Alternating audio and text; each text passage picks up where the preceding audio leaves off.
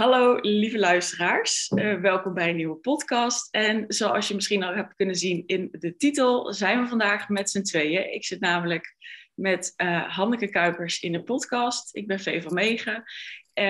Hanneke, zou jij jezelf misschien even kort willen introduceren voor mijn luisteraars? Want die kennen jou natuurlijk misschien nog niet. Ja, leuk dat wij samen een podcast op gaan nemen. Ik ben dus Hanneke Kuipers. Ik ben op dit moment 34 jaar en ik woon samen met mijn vriend in Nieuwegein. Zoals je hoort, kom ik daar niet vandaan. Ik ben gevallen als Brabantse voor een Fries, dus dan kom je ergens op de helft terecht. En verder werk ik als stress- en loopbaancoach, wat ik met heel veel plezier doe. En in deze podcast komen we daar vast bij uit hoe ik daar terecht ben gekomen en ja, wat ik dan precies doe. En zou jij je voor mijn luisteraars ook eventjes willen introduceren? Ja, maar ik had wel nog één vraag. Oh ja, tuurlijk. Wist je Brabant soms?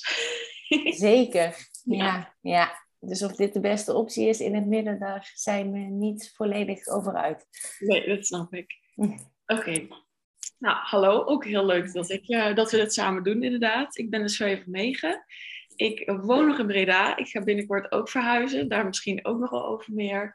Ik heb heel lang in het onderwijs gewerkt. En op een gegeven moment, vorig jaar, voelde ik ook van... dit is helemaal niet meer wat ik wil. Ik ben mijn eigen onderneming gestart. Mijn eigen coaching. Dat deed ik ook al wel op de achtergrond. En dat heeft ook wel heel veel ontwikkelingen doorgemaakt. Maar waar ik nu mensen in begeleid zijn vaak ondernemers of mensen die naast hun loondienst ook een onderneming willen starten. En die weer echt volledig naar hun eigen kern te brengen. En hoe ik dat bedoel is dat we heel vaak leven naar hoe het hoort en naar verwachtingen. En wat is nou echt waar mijn hart van aangaat. En dat ook te delen met de wereld vanuit je eigen stemmen, vanuit je eigen kleur. En daar word ik dus helemaal blij van. En daar gaan we het vandaag volgens mij ook nog wel meer over hebben. Dus, ja, zeker. Ja. Nou, leuk. Ja.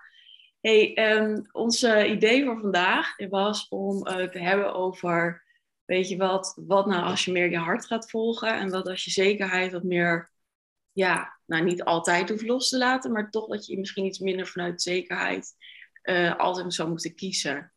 Kun je eens, ons meenemen in hoe dat thema bij jou speelt? Of wat je net al zei, van ik ga wel vertellen hoe ik daar ben gekomen. Misschien is dat wel een mooi begin. Ja, ik denk eigenlijk dat dat al teruggaat naar mijn kindertijd. Mm-hmm. Mijn ouders zijn op een bepaald moment gescheiden. En mijn moeder heeft een tijdje in een uitkering gezeten daardoor.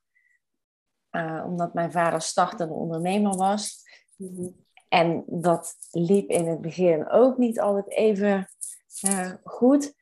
Dus dat is voor mij wel een heel duidelijk signaal geweest van... Oh ja, maar op je eigen benen gaan staan is heel belangrijk. Daarmee had ik ook een overtuiging. Word geen ondernemer, want dan heb je geen geld. Omdat ik dat bij mijn vader zag. En ik heb van thuis uit ook altijd heel erg meegekregen van... geef geen geld uit wat je niet hebt. Dus wat op zich natuurlijk een goede gedachte is. Maar het kan je op een gegeven moment ook heel erg in de weg zitten... als jij alleen maar gaat voor de zekerheid. Want daarmee ga je helemaal niet meer kijken naar... wat wil ik nou echt? Mm-hmm. En dus ik denk dat daar eigenlijk de basis al ligt van heel erg kiezen voor zekerheid. En, en nooit je oude schoenen weggooien voordat je nieuwe hebt. Ja. En wat ze mij van huis uit ook heel erg mee hebben gegeven is bijvoorbeeld... Je mag nooit lenen, behalve om een huis te kopen. Ja. Maar dat klinkt op zich best als een goede gedachte... Maar dat betekent wel dat ik bijvoorbeeld geen master meer ben gaan doen... terwijl ik dat heel graag gewild had. Ja. Omdat ik dan een studielening aan zou moeten gaan. Ja, ik vind dat ook wel een grappige... want ik denk dat het ongeveer maatschappelijk wel geaccepteerd is... om daar geld voor te lenen. En overige dingen niet. Terwijl, wat is precies het verschil? Ik bedoel, de helft van Nederland, ik weet trouwens helemaal niet hoeveel mensen een clubhuis hebben, maar die staan eigenlijk in de schuld. En dat zien we dan anders, want dat lossen we een soort van af en dat komt wel, maar eigenlijk staan we in de schulden. Ja, zeker. Ja, hey, en als je dan kijkt naar nu, flash forward, van welke stappen heb je daar dan in gezet en hoe is dat dan voor jou? Ja, nu dan misschien anders. Of zeg je, ja, het zal misschien altijd wel een deel blijven of een stemmetje, dat begrijp ik. Maar ja, wat heb je daar zelf in gedaan? Of ben je daarvan losgekomen? Want ik denk dat heel veel mensen die luisteren wel denken van, oh ja, ik zit misschien ook wel met een vaste baan wat heel fijn is. Of inderdaad mijn huis. Of nou ja, we kennen het allemaal wel. Ja, dat is denk ik wel heel veel veranderd. Ik heb een hele tijd in de HR gezeten in loondienst. Ik was HR-adviseur en uiteindelijk ben ik dat eerst wat gaan afbouwen. Dus naar minder dagen en daarnaast mijn onderneming heb ik verder uitgebouwd.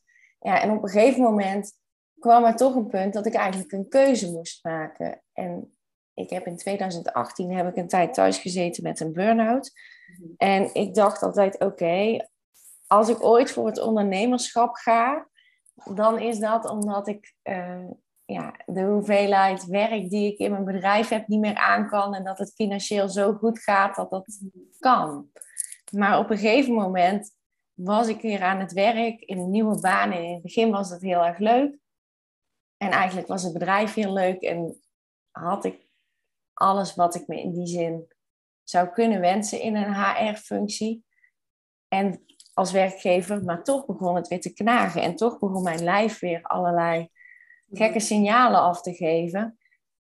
Dus uiteindelijk had ik het gevoel dat ik misschien ook wel geen keuzes meer had. Dat als ik zo door zou gaan, dan wist ik wat het eindstation was. Dat was hetzelfde eindstation als in 2018.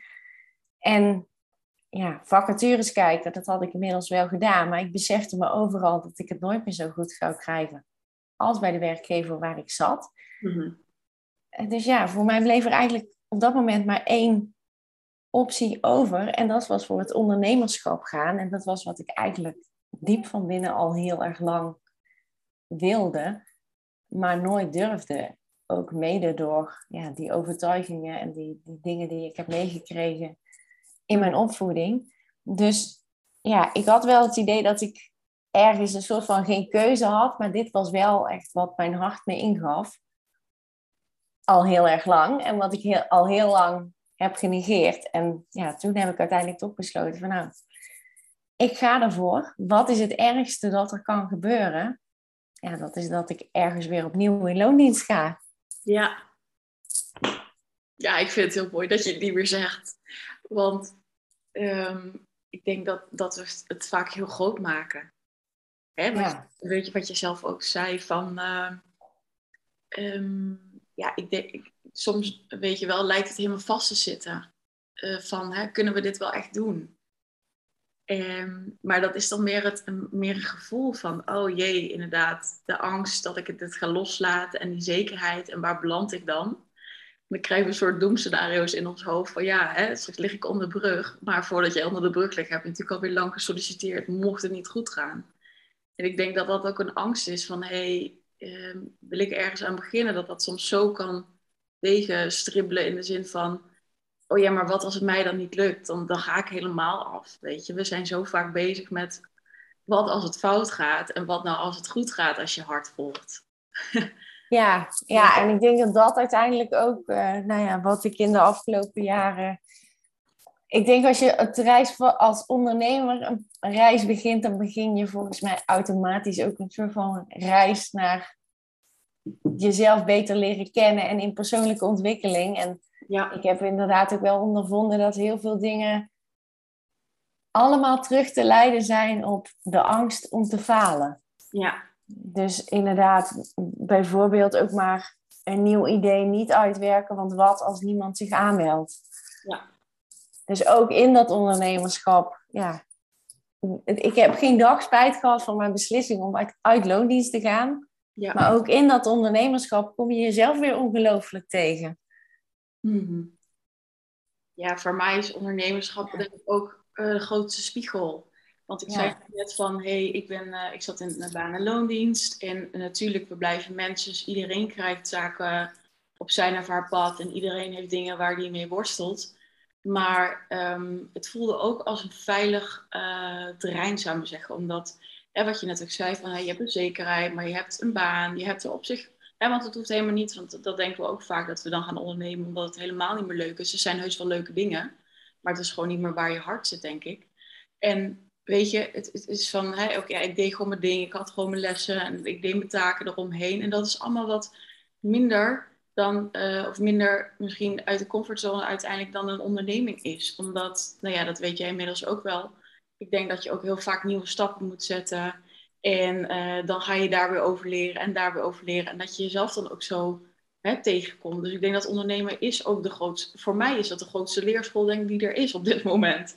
Ja, voor mij ook. En het is, je kunt wel een briljant idee hebben. Of heel veel kennis opgedaan in allerlei cursussen en trainingen. Maar als jij dat niet wereldkundig maakt. En als jij niemand eigenlijk kenbaar maakt dat jij degene bent... die een ander kan helpen, dan zit je daar met al je kennis.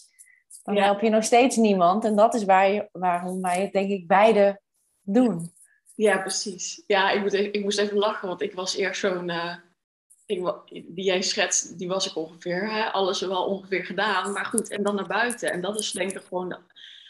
dat is gewoon een hele grote stap. Ik bedoel, dan gaan mensen kijken. We zijn toch heel vaak bezig met... wat gaat een ander vinden? Hoe kijken ze naar mij?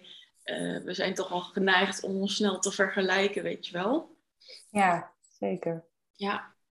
En hoe is die reis voor jou gegaan om je zekerheid wat meer los te laten? Ja, mooie vraag. Toen jij het vertellen was, dacht ik... Oh ja, natuurlijk. Hij zit natuurlijk veel dieper. Ik denk bij mij dat ook wel was. Ik denk dat hij voor mij twee kanten heeft. Want ik herken me heel erg in de situatie. Ik kom niet uit een ondernemersgezin of iets, maar wel... Doe rustig aan met je geld, zorg dat er genoeg is, spaar. Maar aan de andere kant is mijn vader best vroeg overleden. En heb ik ook wel geleerd van, oké, het kan elke dag wel voorbij zijn. Dus ik denk dat een soort drive wel is geworden om wel... in het begin denk ik ook een soort ongezonde drive... om elke keer maar jezelf te verbeteren en nieuwe doelen en hoger. En dat is iets wat ook in het proces zat. Maar... wat me wel ergens heeft gebracht in de zin van... Ik heb 7 jaar in het onderwijs gestaan. Dat heb ik in het begin heel erg veel met plezier gedaan. Ik denk de laatste 2 jaar wat minder. Omdat ik dat voelde van... ik ben niet meer helemaal eens met het onderwijssysteem. Dat een soort iedereen de trechter en lekker maatschappelijk wordt voorbereid. En ondertussen is iedereen zo anders. En zijn er voor mijn idee ook zoveel andere dingen belangrijk als mens zijn. En dat mist het onderwijs naar mijn idee. Dus dat aan de ene kant, maar ook aan de andere kant, dat het dus niet helemaal paste naar mijn hart of intuïtie of hoe je het wil noemen. Van ik heb hier wel meer te doen dan alleen hier voor die klas staan. En ik weet dat ik veel meer te brengen heb en met de wijsheid die dan in ons zit, denk ik. En op een gegeven moment voelde ik zo van, oké, als ik hier nog een jaar zou zijn... dan ga ik gewoon echt nog meer leeglopen. Dus voor mij was het op een gegeven moment denk ik de afweging. Oké, wat zou ik het allerliefste willen? En daar was ik natuurlijk ondertussen al mee bezig. Dus begrijp me niet verkeerd dat je nu denkt van... wow, die zijn in één keer alles gaan opzeggen. Ik deed al iets met coaching. Dus ik denk dat ook een proces is dat je zelf mag gunnen. Maar op een gegeven moment dacht ik, oké, wat is dan belangrijker? Dat het misschien inderdaad niet zo gaat uitpakken... maar dat ik het in ieder geval probeer en dat het... misschien wel helemaal vet gaat uitpakken. Of dat ik dus steeds meer leegloop op een plek waar ik wel die zekerheid heb. En voor mij was het heel makkelijk. Want ik weet dat ik uiteindelijk het allergelukkigst word van iets doen wat me ook die voldoening geeft. En ik denk dat dat gewoon de reden was. Dat ik denk van maar anders ga ik niet goed voelen. Dan gaat mijn lichaam op een gegeven moment ook niet meer meewerken, weet je wel. Ik heb heel lang gehad dat ik dan precies net op tijd opstond en dat ik zo'n gehaaste dag had. Ja, dat ging ik niet nog een jaar trekken, joh. Nee, maar het is juist mooi dat je dit zelf ook erkent, dat dit zo was. Want ik denk, dat ik het niet heb gedaan, want anders was ik niet in die burn-out gekomen. En dit is wat heel veel mensen niet doen. En dat is gewoon het met je hoofd... Ja, maar wegwuiven, dus eigenlijk wat je lijf aangeeft. Dus dat je zo gehaast opstaat en dat je misschien helemaal uitgeput bent en een heel vol hoofd hebt aan het einde van de dag. Ja. Dat wuif je dan weg met het idee van ja, maar ik heb toch een vast contract en mijn salaris en ik kan niet zonder. En ik had ook van die gekke overtuigingen van ja, maar als ik dan... als ik niet meer kan gaan winkelen, dan hou ik het helemaal niet vol of zo. Het slaat echt helemaal nergens op. Maar dat ik achteraf merkte van, oh, daar probeerde ik ook nog iets mee. Nou ja, een bepaalde pleister te plakken. Ja, precies. Ja, ik denk dat wij als mensen zijn er gewoon heel vaak, noem het ego, maar noem het pushes, dat we onszelf zo vaak voor de gek houden. En ik denk dat dat ook het moeilijkste is om echt eerlijk tegen jezelf... het moeilijkste, maar gewoon eerlijk tegen jezelf van... maar wat speelt er nu echt binnen in mij? Wat voel ik nou echt? En ik denk dat we al heel vaak dat dus, wat je zegt, wegwuift of wegdrukken... en een soort van excuses inderdaad gaan zoeken van om die stap niet te zetten. Omdat die stap ook gewoon heel spannend is. Laten we gewoon eerlijk zijn, weet je. Dat hoeft ook niet moeilijk om te doen. Van hoe spannend is het om die zekerheid los te laten? Ja. En wel te gaan voor je droom. Ik denk, ik weet niet. Ik heb nog nooit iemand gesproken die denkt... nou, weet je, die zit volledig in het vertrouwen. Ik denk dat het altijd een beetje met ups en downs gaat... als je zo'n keuze maakt. Dat menselijk is. Ja, ik merkte ook toen... Ik weet niet hoe dat voor jou was... toen ik die keuze net had gemaakt... en dat was in overleg met mijn vorige werkgever... dat ik uit dienst zou gaan. En er zat dus ook nog wel een tijdje tussen... zodat er een nieuw iemand zou kunnen worden aangenomen en ingewerkt. En ik vond dat ook een fijne afronding. Ook dat ik iets langer tijd had om bepaalde dingen uit te werken... maar ook gewoon om iets langer te wennen dan mijn reguliere opzegtermijn. Maar het ene moment dacht ik echt... oh ja, fantastisch. Ja. En het volgende moment dacht ik echt... oh, wat heb ik gedaan? En nu? En het verlamde me gewoon bijna die angst van... ja, en dan? Vanaf januari. Ja, dat vond ik heel goed. Ja. En in jouw keuze heeft daarin... want als je voor de klas staat... is het natuurlijk fantastisch als je een hele klas hebt... die gezellig meedoet. Ja. Maar ik kan me ook voorstellen dat dat niet altijd het geval is. Ja. Heeft dat ook nog ergens een rol gespeeld in de voldoening die jij haalde uit je werk? Nou, je hebt helemaal zeker gelijk hoor. Want voor de luisteraars, ik heb dus leesbeschouwing gegeven. En eerlijk gezegd, ik denk dat in elke klas, het maakt niet uit of je Engels of wiskunde of leesbeschouwing, misschien wat minder kinderen dan, maar ik denk dat in elke klas het altijd een verdeeldheid is. En ik moet wel zeggen, ik ben nooit om die pubers gestopt. Want, dat zeg ik nu van mezelf. Maar ik had ook gewoon ontzettend veel lol met die kids. Weet je, mijn laatste 4 HAVO-klassen. Kijk, van andere mensen hoor je dan misschien van... nou, het loopt niet helemaal dit, dat. En denk, nou, ik heb er totaal geen problemen mee. We lachen, er wordt wat geleerd op z'n 4 HAVO's dan. Dus dat is voor mij niet de reden geweest. Ik denk wat ik net zei van dat onderwijssysteem en... waarvan ik ook dus denk, wat jij schetst bijvoorbeeld ook van, ik heb dus wel een burn-out gehad. Dat is een herinnering. Excuus. Ik denk dat het onderwijssysteem dus heel erg bezig is met, hoe leid ik iemand tot een bepaalde baan? Maar wat we nu merken in onze maatschappij, weet je, zoveel mensen krijgen een burn-out, of zijn overspannen. Dan denk ik, kijk, we missen dus iets in dat menselijk uit. En hoe ga ik dus om met gedachten? Ik heb negatieve gedachten, hoe ga ik daarmee om? Maar ook, hoe kan ik eigenlijk luisteren naar mijn lijf? En dat kan misschien heel zweverig zijn.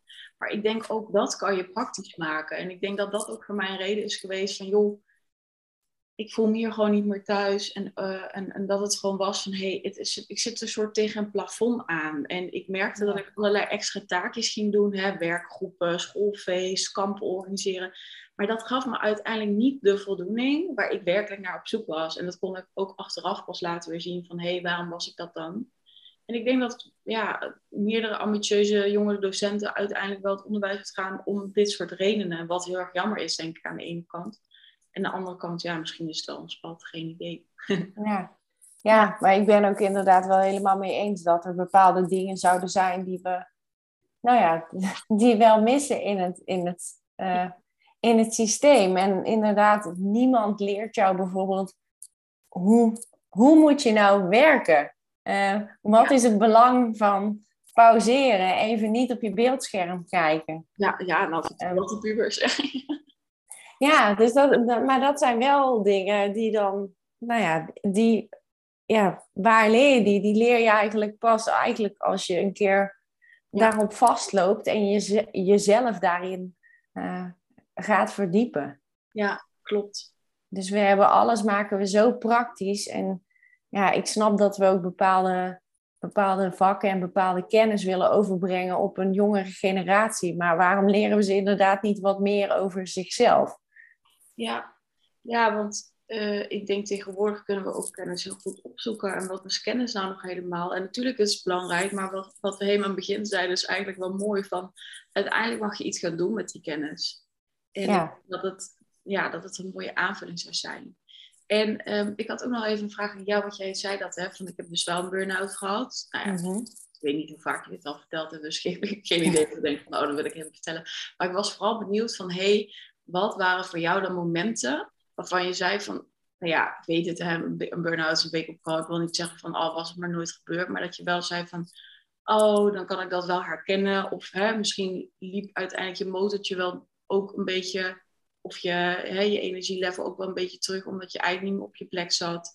En wat zou hoe zou je dat kunnen omschrijven? Ook voor mensen bijvoorbeeld, want jouw luisteraars kennen jou, maar mijn luisteraars van, wat zou je ze willen aanraden? Of wanneer voel je nou van, misschien is het echt wel nu de tijd om bijvoorbeeld mijn hart te gaan volgen? Of dat als ik kijk naar eigenlijk de aanloop naar die burn-out, op het moment dat je die krijgt, dan denk je, er is in de afgelopen tijd iets misgegaan, maar dat was ook wel zo. Want ik was in 2017 ben ik vanuit Brabant naar Utrecht verhuisd. Mm-hmm. Ik kwam uit een dorp met 3000 mensen en ik ging naar Kanaleneiland. Dat is niet de allerbeste wijk van Utrecht. Dus dat is wel een soort van cultuurshock. Mm-hmm. En ineens kende ik daar ook niemand. En in het begin dacht ik wel, leuk. Want je hoeft nooit te bedenken wie is de Bob. Er zijn leuke restaurantjes in de buurt. Het leeft in de stad. Maar ik merkte uiteindelijk ook dat ik bepaalde dingen uit het dorp... die ik heel vanzelfsprekend vond, miste. Zoals gewoon stilte. Als je het raam openzet of buiten staat. En het bos, dat je daar heel makkelijk heen kon. Allemaal van dat soort dingen. Ik zat ineens tussen de hoogbouw. Maar ik was in diezelfde periode dat ik verhuisd was. Ja, ik ging dus op mijn 29e voor het eerst eigenlijk een dorp uit. Was ik ook van baan gewisseld. Omdat ik natuurlijk heel wat kilometers verderop ging wonen. En die baan, daar heb ik al wat concessies gedaan... in het aannameproces, omdat ik bij de werkgever daarvoor eigenlijk graag weg wilde. Nou, dat die concessies doen in bijvoorbeeld het aantal uur, dus meer uur werken dan ik eigenlijk zelf wilde. Ik denk dat misschien al wel de voorbode was van iets wat niet goed kon blijven gaan. Mm-hmm. Dus daar heb ik heel duidelijk niet naar mijn hart geluisterd. Daarnaast heb ik ook toen nog wat salaris ingeleverd. Ja. Dus dat... ik zeg niet dat je dat nooit moet doen, maar als je dat optelt van iets doen waar je niet helemaal achter staat en daar ook nog financieel wat voor inleveren, dat is niet echt een fantastische combinatie. Ja, en uiteindelijk bleek de baan en de bedrijfscultuur niet helemaal bij mij te passen. En ik dacht ook van, ik moet dit maar proberen, ik moet dit maar een kans geven. Ja, en ik voelde me 's ochtends super gehaast als ik wakker werd. En ik had dus heel erg dat ik dacht, als de wekker gaat, dan moet ik zo snel mogelijk uit bed. Want hoe eerder dat ik op kantoor ben, des te eerder ben ik ook weer thuis. En dan heb ik deze vreselijke werkdag maar weer op zitten. Terwijl, als ik het zo terugdenk, er zijn ook... 1 op 1 had ik eigenlijk allemaal hele lieve collega's. Maar er was gewoon een soort van cultuur waar ik niet in paste. Ja, en ik denk dat gevoel van, ik moet het maar proberen. Je moet iets een echte kans geven. Ja. Dat was wel iets waarvan ik nu denk, als jij echt in je lijf voelt, ik hoor hier niet. Nee. Dan hoef je het helemaal niet langer te proberen. Want dan weet je het gewoon. Ja, echt een hele mooie boodschap. Ja. Ja, want dat is weer dat... Kun je echt eerlijk tegen jezelf zijn? Ja. Of gaan wij toch weer naar... Ja, maar zo hoort het toch niet? Weet je? Hè? Net iedereen weet dat ik een nieuwe baan heb. Nou, proberen nog wel even. Schouders eronder. Ik kan me voorstellen dat HR ook wel wat mannelijker energie is. Of wat, kom op, lekker doorpakken. Dat dat sowieso wel daar zit. Misschien. Ja, en dat zit, nou ja, dat zit in alles wat ik van huis uit mee heb gekregen. En ik heb bedrijfseconomie gestudeerd. En ja, dat zit daar natuurlijk ook heel erg in. Want het is, als je in de finance, waar ik mijn carrière begon, gaat kijken. Ja, dan is het klopt of het klopt niet. En je hebt bepaalde deadlines in het jaar en in de maand. En ja, dus alles is... Ja, alles werkt met nullen en enen. Ja, precies. Ja. Ja, en dat weet je, en uiteindelijk, ik geloof altijd wel in van hè, dit is dan hoe het heeft moeten gebeuren en het heeft jou een wake-up call gegeven en dat heeft zoveel veranderd dat je denk ik nu veel beter naar je luistert. Het is moeilijk. Ja. Zo ochtends vroeg. En dat je steeds meer je hart durft te volgen. Alleen Ja, ik weet niet of het jammer te noemen is, maar soms wil je zo van, oké, jongens, het kan al eerder. Hè? Soms lijkt het net of we het allershitste altijd mee moeten maken dat we wakker worden. En ja, en er zijn mensen die zeggen, ik vind een burn-out een cadeautje. Nou, daar ben ik het niet mee eens, want dan denk ik, nou, ik weet wel leukere cadeautjes. Het is een hele wijze les, maar het is ook een hele pijnlijke les. En ik denk inderdaad dat...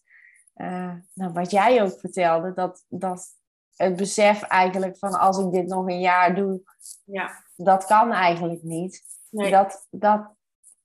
Dat het moment mag zijn waarop je actie onderneemt. Want ik denk dat ik inmiddels met de ervaring en expertise die ik heb wel kan zeggen, als jij dat jaar was doorgegaan, ja dan was er ook iets niet goed gegaan. Ja, klopt. Ja. Dus ik denk dat juist... veel eerder in actie komen, dat het eigenlijk veel dapperder is dan maar doorploeteren tot je lijf gewoon genadeloos aan de handrem trekt. Ja, ja, dat denk ik ook. Ik denk dat ik... ik was toen al natuurlijk best wel wat bezig met... Ik heb coachopleidingen gedaan en ik heb zelf ook coaches. En dat ik wel op een punt stond van... Hey, ik ben wat minder bezig. Toen ik die keuze maakte met wat gaan anderen vinden. Of ik heb natuurlijk heel veel geprojecteerd gekregen van hoe ga je dat dan doen? Met je huis en je hypotheek en lukt dat wel? En ik denk dat we daar ook soms een beetje bang voor zijn van maar dan krijg ik zoveel over me heen. En dan het vraagt natuurlijk ook om een bepaalde stevigheid in jezelf dat je die keuze wel durft te maken. Dus ik denk dat we soms het belangrijkste overslaan in de zin van... hoe stevig sta ik in mezelf? Hoe vertrouw ik al mezelf? Geloof ik inderdaad? Durf ik inderdaad mijn hart of mijn intuïtie... of hoe je het ook wil noemen, ook te volgen? En kan ik dan daar ook stevig in blijven staan, zou ik maar zeggen... ondanks dat misschien mijn moeder me zelfs niet mee eens is... of een goede vriend, weet je wel? En dat doet natuurlijk wel iets met ons, denk ik. Want als wij... volledig misschien los zouden zitten van iedereen en alles, zouden misschien hele andere keuzes maken. Ja, zeker. En dat vind ik ook iets wat ik mezelf inderdaad met regelmaat blijf afvragen. Van wat zou ik nou kiezen als de mening van anderen er niet was? En dit is ook iets wat... Ik merk wel dat ik daar steeds meer van loskom, gelukkig. Maar ook bij het opzeggen van mijn laatste baan. En dat was dus in goed overleg. Maar dat uiteindelijk bepalen dat ik uit loondienst ging met mijn werkgever samen. Nou ja, dat voelde ergens op het moment zelf ook wel als een opluchting en als een hele mooie kans. Ja. En toen moest ik het mijn moeder nog vertellen. En dat vond ik veel erger dan die baan opzeggen. Mm-hmm. En dat is alleen maar omdat zij natuurlijk... Nou ja, ergens een deel natuurlijk dezelfde historie heeft als ik, waar ik af en toe wat last van ervaar. Ja. Maar ja, ook omdat mensen zeggen dit soort dingen natuurlijk uiteindelijk meestal omdat ze het beste met je voor hebben. Dus ze willen niet dat jij in financiële problemen komt. Ze gunnen jou het allerbeste. En ja, en als je er geen gevoel bij hebt, dan is het makkelijk om te zeggen van... joh, maar je hebt het toch goed hier, dus waarom zou je niet blijven? Ja, nee, ik herken het zo. Ik vond dat ook heel spannend. Ik heb mijn moeder ook helemaal niet als eerste, een van de eerste verteld. En zij reageerde... oh, ik ben zo trots op je. Ik vind het zo fijn dat je hart volgt. En dat had ik helemaal niet verwacht. Dus dat is ook alweer heel erg grappig. Dus dat zat mij alweer in de weg. Maar ik ben benieuwd. Is jouw moeder... je bent het natuurlijk nu een tijd aan het doen... hoe was de reactie? En is dat nu veranderd? Of laat jij, want je neemt aan dat je wel laat zien van... joh, hey, het gaat gewoon oké, weet je wel. Ja, nou, ik heb in het begin, toen ik het ging vertellen... toen heb ik er direct bij gezegd. Ik zei, mam, ik moet je iets vertellen. Maar ik heb al je beren die je op de weg ziet... die mag je houden, die heb ik niet nodig. Ja, precies. Maar ik heb mijn baan opgezegd. Want ik dacht, als ik... dit niet zeg, dan krijg ik inderdaad allemaal semi-goede adviezen. Ja. Die uiteindelijk niet zo goed uitpakken. Dus ik dacht, ik probeer dit ook meteen even te managen. Ik probeer meteen aan te geven, wat heb ik nou nodig? Ja. En dat is niet dat iemand de angst die ik heb, want die was er natuurlijk gewoon, dat iemand die vergroot. Ja. Ja, en ze ziet nu wel van, ze is nog steeds wel af en toe dat ze zegt van heb je wel voldoende inkomen en dat soort vragen. Ja. Maar ze ziet wel echt dat ik veel beter in mijn vel zit, veel meer energie heb en dat ik vrolijker ben. En dat is natuurlijk uiteindelijk wat je gewoon wil zien bij iemand. Ja, ik denk dat het mooi is wat je zegt inderdaad, dat de vraag eigenlijk altijd wel vanuit liefde is. Alleen dat, als je zelf nog wel ook in die fase zit... en dan kunnen we alleen maar meer gaan twijfelen natuurlijk. Ja, en dat is ook met... Als ik als ondernemer denk een heel goed nieuw idee te hebben... of een nieuw programma bedenk wat ik wil gaan lanceren... dan ben ik daar wel in eerste instantie kritisch in... met wie ik dat idee deel, want... bij sommige mensen die... er zijn best wel veel mensen in mijn omgeving... die zijn geen ondernemer. En die voorzien ook alleen maar... problemen als je iets nieuws bedenkt. Ja. Dus juist dat enthousiasme wil je niet laten temperen. Dus daarmee ben ik ook met nieuwe plannen die ik heb... ben ik selectief aan wie ik het in het begin wel of niet deel. Ja, mooi. En hoe ervaar jij dat? Ja, want jij zei het inderdaad over van... dan krijg je een soort advies. En ik denk, wat ik altijd zeg is... als iemand niet op jou af is gestemd... en niet op dezelfde frequentie hangt... en eigenlijk weet niemand hoe jouw leefwereld is. En ik denk dat we heel snel advies geven... en dat altijd vanuit ons eigen kader komt... en dat de ander daar eigenlijk helemaal niet zoveel aan heeft. En wat jij... dus als het niet afgestemd is, want ik heb ook een coach... en die... voelt dan met me mee. En dan denk ik, oké, dit is een stuk zuiverder dan iemand die zelf in de angsten zit. Maar ik ervaar dat precies hetzelfde. Ik heb wel echt, jij zult dat ook wel vast wel hebben, een partner die echt fantastisch is. En die is mijn grootste fan wat dat betreft. Die gelooft in mij, die support, en dat vind ik zo fijn. Ik heb dan een coach waar ik gewoon heel veel mee bespreek. En ook gewoon ondernemers vooral. Als er iets is of als ik iets wil delen. En dat, je weet dan... je kent het dan, zou ik zeggen. En ik denk dat we soms ook advies krijgen van iemand. Stel dat ik wil... ik hoef niet af te vallen, maar stel even... En dan ga ik dat vragen aan iemand die, weet ik het... ongezond leeft of zo. Ja, dat, snap je? Dus ik denk dat het ook heel fijn is van... van wie wil ik advies? Of aan wie wil ik dit vertellen? En resoneert diegene of snapt diegene mij in ieder geval op dit stuk? Het hoeft natuurlijk niet op te zijn. En ik denk dat dat voor mij heel erg belangrijk is. En dat mij dat ook wel echt heeft geleerd van... oké, niet iedereen snapt dit. En daar hoef ik het soms ook niet over te hebben. Want dat kost mij dan energie bijvoorbeeld. Als ik het allemaal moet uitleggen. Of ik moet het een soort van verdedigen. Terwijl ik weet in de kern van... maar dit ga ik doen. Ja, ik denk dat we daarin soms wel mogen voelen van... bij wie wil ik dit nou kwijt en bij wie wil ik dit niet delen? En heb ik daar mijn gegronde reden voor? Vind ik dat dus ook helemaal oké. Ik denk dat we niet altijd met iedereen alles... wat je zegt, al je plannen maar moet delen. Want dan gaat de helft daar eigen angst op projecteren of zo, Ja, dus ik denk ook zeker als je nu luistert en in deze, nou ja, in een situatie zit waarvan je denkt, nou, wil ik mijn baan waar ik nu in zit nog wel? Of wil ik, ja. Misschien ben je ondernemer, de vorm waarin ik nu onderneem, wil ik dit nog wel? Ja.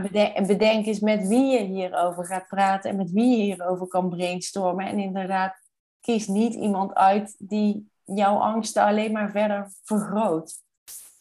Ja. Ja, ik denk dat dat heel belangrijk is, weet je. En we kunnen wel weer de cliché doen, we zijn de 5 mensen met wie we omgaan. Ja. Als jij dus van 5 mensen advies krijgt en jou eigenlijk klein houden, omdat die zelf, hè, van oh nee, doe maar niet. Of hey, ja, doe maar niet, want je weet niet hoe het gaat eindigen. Ja, als je daardoor blijft tegenhouden, terwijl jouw ziel, jouw hart, je intuïtie zegt, nee, ga ervoor, want dit is eigenlijk jouw route. Ja. Ik geloof ook altijd van, hé, wij krijgen iets door. Of wij krijgen iets voelen in ons lijf. Of we worden ergens enthousiast van. Omdat het ook zo voor ons bedoeld is. En dat betekent niet dat alles dan helemaal vlekkeloos gaat. Hè? Laten we even eerlijk zijn. Het is vallen en opstaan. Maar het is wel je pad. En eigenlijk, voor mijn idee, hè, als je zegt van, joh, ik blijf maar in een baan. In de zekerheid. Volgens mij loopt iedereen dan leeg. Ja. Maar het is ook niet de bedoeling. Want je hebt niet voor niets een verlangen. Of je hebt niet voor niets dat je hart helemaal overstroomt van, wow, dit lijkt me zo vet. Kun je daar iets meer over vertellen? Hoe herken je nou of iets een verlangen is? Of dat het een stemmetje is wat in je hoofd zegt van, joh, maar dit kun je beter wel of beter niet doen. Dus hoe herken je of dat je hoofd of je hart aan het woord is? Mooie vraag. Ja, wat ik ben natuurlijk ook nu afgestudeerd energetisch coach. En vaak... met de mensen met wie ik werk ga ik ook echt naar de gevoelslaag. Omdat ik heel vaak heb het hoofd daar niet altijd helemaal uitkomt. Ik zal even een voorbeeld geven om dat te verduidelijken. Kijk, ik heb mezelf ook wel eens enthousiast gemaakt voor iets. Omdat ik denk, ja, dit ga ik nu doen en het moet. En dan bijvoorbeeld in je onderneming, oh, dat gaan we meer klanten opleveren en leuk. Maar dan is de intentie niet zuiver. Dus wat ik vaak doe, en dat kan ik natuurlijk nog niet in deze podcast doen, is het voelen van, hé, maar wat is nou de diepere laag en de intentie daaronder? En om even een voorbeeld te geven van mijn eigen coaching. Ik kwam bijvoorbeeld iemand eruit van... eigenlijk doe ik dit omdat ik denk van... ik wilde eigenlijk een broodjeszaak. En dan zou ze eigen geld gaan verdienen, een eigen baas. En dat was een idee vanuit heel vroeger. Maar ook vanuit... oh, maar dan heb ik geld en ik kan mijn eigen tijd. En weet je, alleen geld is voor mij nooit echt een zuivere reden. Hè? Want dan zie ik niet dat zielsverlangen in... waar jij helemaal van op aangaat. En ik denk dat we dat dus kunnen voelen, van wat is het verschil? Voel ik mezelf, als ik hier aan denk, nou echt helemaal, zou ik maar zeggen, openstaan en voel ik mij daar al op die plek? Of voel ik ergens ook nog een soort van druk, of voel ik een soort benauwdheid, of voel ik een soort van, oh, maar dit is toch hoe ik het altijd moest doen, of hoe het hoort. En dus ik denk dat die ook niet helemaal te beantwoorden is, alleen in zo van, ik praat. Ik denk dat we soms een laagje... daarvoor dieper mogen. Dat lijf, wat ik zei, dat is veel wijzer dan dat het ons hoofd is. Ja. Ja. Ja, wat ik zelf daar nog wel aan toe te voegen heb, is vaak wat je hoofd, in ieder geval bij mij, is dat het bijna voelt alsof er een poppetje met een megafoon op mijn schouder staat. Ja. Ja, als die aan het woord is, dan is het je hoofd. Ja, precies. Ja, vaak is het ook een hele liefdevolle stem van, heel gewoon zacht van, ga maar doen. Of, hoe zou dat zijn? Het is niet iemand die daar staat en daar te schreeuwen van, misschien moet je dit doen. En dat het vaak weer om de buitenkant gaat of zo, weet je wel. Van, hoe zouden mensen dan mij kijken? Of hoe succesvol zou ik dan zijn? Nee, het is een stem die echt gaat over waar we het net over hadden. Van, wat zou ik nou doen als er niemand hier zou zijn? En dan gaat het helemaal niet over... de buitenkant en de buitenwereld. Ja. Mooie toevoeging. Ja, zeker. Nee, dat ego dat schreeuwt los en al je stemmetjes. Ja. En hoe doe jij dat? Want jij werkt natuurlijk ook met jouw eigen coaches. En hoe begeleid... want ik ben even benieuwd van... waar komen ze vooral voor bij jou? Hè? Ook mensen die naar mij luisteren. Staan die echt op de splitsing van... wat wil ik gaan doen? Hoe kan ik daarna gaan luisteren? En hoe begeleid je ze daarin? Ja, dat is een beetje wisselend. Ja. Ik heb sommige mensen die bij mij komen... die zijn echt in de burn-out. Mm-hmm. En die, ja, daarbij is gewoon de eerste focus weer leren ontspannen. Dus weer leren contact maken met je lijf. En er zijn ook een hoop mensen die komen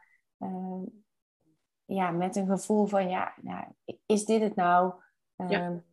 Ik had me het volwassen leven net iets anders voorgesteld. Ik wil wel iets anders, denk ik, maar ik weet niet precies wat. Ja, mooi. En dus ook met al die overtuiging van... ja, maar ik heb nu een vast contract, een goed salaris, dat soort dingen. Ja. En heel vaak zie je ook dat de mensen die eigenlijk wel weten dat ze iets anders willen... dat je ook eigenlijk eerst een soort van stapje terug moet doen... omdat ze ook hun lijf inmiddels aangeeft van... joh, maar je gaat al best lang door met iets wat je, ja, wat eigenlijk niet zo fijn meer voor je is. Ja. Dus ook daarmee merk je dat je een stukje spanning los moet leren laten. Mm-hmm. Dus wat ik ze vaak meegeef is echt weer ontspanningsoefeningen te gaan doen. Ja. In te zetten op ademhaling. Daarin gaan we dan ook kijken van nou, wat past dan bij jou? Want er zijn bijvoorbeeld ook mensen die gaan veel beter op bijvoorbeeld een yoga, korte yoga sessie dan op liggen en een ademhalingsoefening doen. Ja. En daar gaan we samen ook gewoon kijken van nou, en hoe nu verder? Ja. Dus ja, wat ik daar ook vaak aan vraag is als ze iets zeggen of iets wat dat je denkt, nu komen we bij de kern, is dat ik zeg, en waar voel je dit in je lijf? Ja, precies. Of waar voel jij een oncomfortabel gevoel in je lijf? Mm-hmm. Als je bijvoorbeeld op maandagochtend weer naar het werk moet en niet wil. Door juist je er bewust van te worden van oké, maar in mijn hoofd gebeurt er iets, maar in mijn lijf gebeurt er ook iets. Ja, leg je eigenlijk die verbinding voor op een later moment. Als jij weer helemaal happy bent eigenlijk. En dat je weet, oké, als mijn lijf dit doet, dan probeert hij iets te vertellen. Ja, supermooi dat je het lijf ook gebruikt. Ademhalingstechnieken. Ik denk dat heel... Ja, dat zeiden we net al, maar dat is gewoon zo belangrijk. Ja. En wij... Ja, we hebben alleen maar geleerd, volgens mij... we zitten natuurlijk in een heel erg young, mannelijke samenleving... om maar in dat hoofd te zitten en alles kapot te rationaliseren. Maar en ik denk ook alle momenten van rust die er ooit waren... die hebben wij ook een soort van uit onze dag gesloopt... om of maar online te scrollen of om maar nuttig te zijn. Klopt. Ja, daar zitten ook heel veel stemmetjes bij iedereen, denk ik wel. Ja. Want hoeveel mensen kunnen er echt niks doen? Nou, dat zijn er niet veel hoor. Want dan gaan die stemmetjes weer... Ja, precies. Dan ga je op de vlucht voor je eigen hoofd. Ja, precies. Klopt. Ja. Ja, mooi. En ook, ik denk dat je daar ook gewoon echt expert in bent. Als je dat natuurlijk zelf hebt doorlopen. En dat je heel goed dan iemand daarin kan begeleiden. Omdat je het zelf bijvoorbeeld ook een burn-out hebt gehad.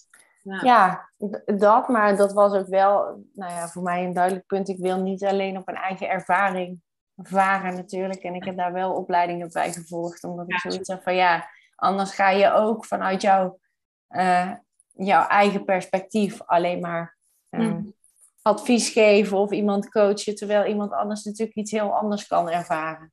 Ja, nee, zeker waar. Ja. Okay, mooi. Ja. Ja. Ik denk dat we zo een beetje richting de afronding gaan. Ja, daar zat ik zelf ook aan te denken. Ja, het was even stil. We zaten er allebei aan te denken. Is er nog iets wat jij graag wil meegeven? Als het om dit onderwerp gaat. Ik denk dat we veel al hebben gezegd. Maar wat je denkt van, dit heb ik nog niet gezegd, wil ik toch graag delen. Dan hebben we dat in ieder geval uitgesloten. Dan hebben we alles in ieder geval kunnen zeggen wat we willen zeggen. Ja, ik denk als je twijfelt of je naar je hart luistert... of dat je het moeilijk vindt om dat te volgen, ga dus met iemand waarvan je weet dat het een cheerleader voor jou is... en niet een, iemand die weer op de weg plaatst. Ga er eens met iemand anders over in gesprek. En dat kan natuurlijk ook heel goed... een coach zijn. Want naar een coach hoef je niet te gaan als je helemaal vast bent gelopen. Want je auto breng je ook gewoon met regelmatig even weg om te laten checken. Zodat hij niet kapot gaat. Dus ja, zo mogen we dat met ons hoofd ook wat meer doen. Gewoon eens periodiek onderhoud. Ja.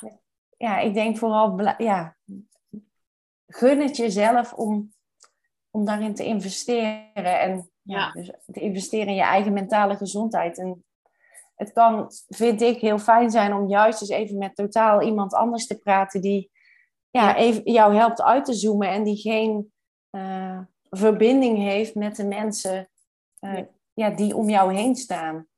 Iemand zonder mening. Ja, en uiteindelijk misschien wel een eerlijke spiegel, denk ik. Ja. En weet je, het is ook iemand... Ik denk dat ook wel een tip is die ik zou willen meegeven. En ook, weet je, we kunnen natuurlijk ook wel heel goede vrienden en vriendinnen hebben. Maar die zijn dan weer niet vaak zo eerlijk dat ze jou ook willen spiegelen. En ik denk dat dat soms ook nodig is. Wat ik zei, omdat we gewoon niet altijd eerlijk zijn. En dat kan iemand doen die van jou afstaat en daar ook niks... Weet je, waar je ook geen scheve verhouding door krijgt, zou ik maar zeggen. Want ja, als al je vrienden ermee gaan bemoeien, denk je ook, laat me lekker.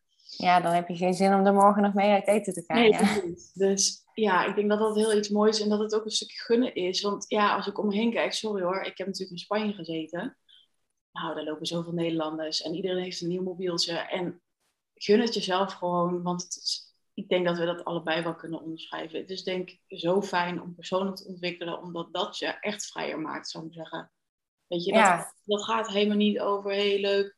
Ik kan uiteindelijk, nieuwe kleren, oké, laten we eerlijk zijn. Het is ook leuk.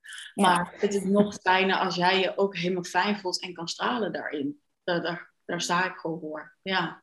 Ja, en dat je ook niet, dat je zelfs bij het kopen van nieuwe kleren niet meer denkt, wat zou vullen naam in, ervan vinden. Ja, precies. Maar dat je gewoon denkt, dit wil ik, dit doe ik. En dat je dat met andere keuzes in je leven ook kunt doen. Dat je die inderdaad kunt maken zonder je eerst af te vragen wat de mensen om je heen er wel niet van zullen vinden.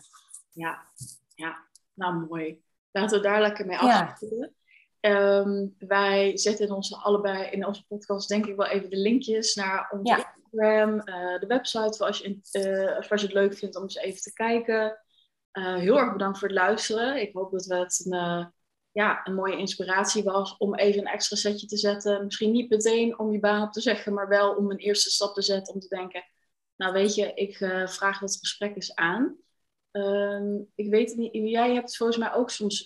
jij kan bij jou ook een gesprek inplannen, toch? Ja, je kunt bij mij ook gewoon een gratis kennismaking inplannen. En dan gaan we gewoon eens kijken van... kunnen we iets voor elkaar betekenen en is er een klik?